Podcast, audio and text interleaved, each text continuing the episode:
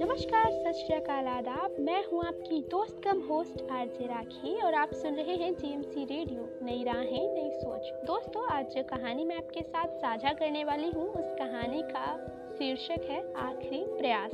तो चलिए, वक्त ज़ाया न करते हुए शुरू करते हैं आज की कहानी। एक समय की बात है। एक राज्य में एक बहुत ही प्रतापी राजा राज किया करता था। एक दिन उसके दरबार में एक विदेशी व्यापारी आया। उस व्यापारी ने राजा को एक बहुत सुंदर पत्थर उपहार स्वरूप दिया।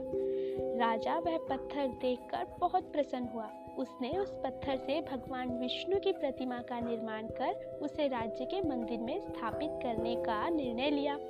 और प्रतिमा निर्माण का कार्य राज्य के महामंत्री को सौंप दिया।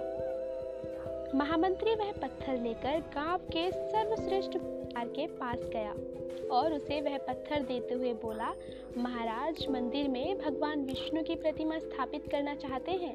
सात दिन के भीतर इस पत्थर से भगवान विष्णु की प्रतिमा तैयार करके राजमहल पहुँचा देना। इसके लिए तुम्हें सौ स्वर्ण मुद्राएँ दी जाएँगी। सौ स्वर्ण मुद्राओं की बात सुनकर मूर्तिकार बेहद खुश हो गया और महामंत्री के जाने के बाद ही उसने मूर्ति निर्माण का कार्य शुरू कर दिया। महामंत्री ने हथौड़े से पत्थर पर वार करना शुरू किया। लगातार पत्थर पर वार होने के बाद भी पत्थर टस से मस नहीं हो रहा था। यह देखकर मूर्तिकार बेहद परेशान हो गया, लेकिन मूर्तिकार ने हार नहीं मानी। वह लगातार पत्थर पर वार करता रहा। सौ बार प्रयास करने के बाद भी मूर्तिकार असफल रहा। यह देखकर मूर्तिकार का आत्मविश्वास पूरी तरह से टूट चुका था। लेकिन फिर भी मूर्तिकार ने एक अंतिम प्रयास करने की ठानी।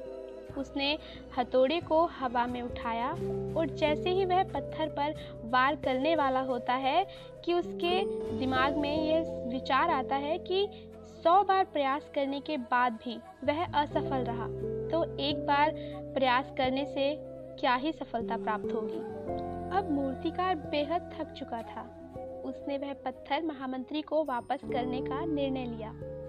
वह पत्थर लेकर मूर्तिकार वापस राजमहल गया और उसने वह पत्थर महामंत्री को वापस कर दिया और कहा कि यह पत्थर तो टूटने का नाम ही नहीं ले रहा है। इस पत्थर को तोड़ना नामुमकिन है।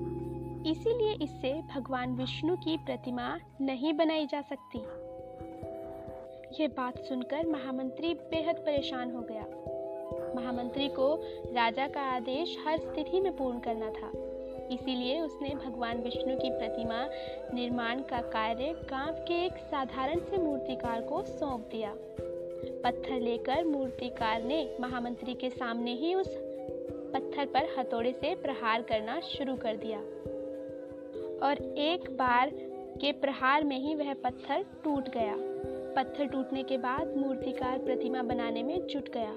इधर महामंत्री सोचने लगा कि काश पहले मूर्तिकार ने एक अंतिम प्रयास और किया होता तो शायद वह सफल हो गया होता। और इन सौ स्वर्ण मुद्राओं का हकदार भी वही होता।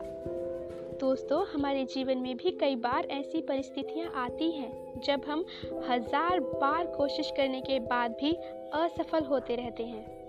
बार बार असफल होने की वजह से हमारा आत्मविश्वास पूरी तरह से डगमगा जाता है और हम प्रयास करना ही बंद कर देते हैं। लेकिन दोस्तों, परिस्थिति चाहे कैसी भी हो हमें तब तक हार नहीं माननी चाहिए, जब तक हमें सफलता नहीं मिल जाती। वो कहते हैं ना, जिस काम को पूरी शिद्दत से चाहो, उस काम को पूरा करने में तो खुद खुदा भी हमारी मदद करते हैं। तो बस खुदा का नाम लो और जुट जाओ काम करने में। और तब तक जुटे रहो उस काम में, जब तक सफलता खुद तुम्हारे कदम नहीं चूम लेती। और इसी के साथ अब वक्त हो चुका है आपसे विदा लेने का। किन जाने से पहले एक छोटी सी गुजारिश मेरे सभी दोस्तों से। देश कोरोना महामारी से जूझ रहा है। ऐसे में आप अपना बेहद ख्याल रखिए। घर से बाहर निकलते वक्त मुँह पर मास्क लगाइए और लोगों से जितना हो सके उतना दूरी बनाकर रखिए। साथ ही साथ हाथों को बार बार सैनिटाइज ज़रूर करिए। ध्यान रहे, देश अनलॉक हुआ है। कोरोना लॉक होना अभी बाकी है। अब मुझे दीजिए इजाज़त। बाय टेक केयर शबा खैर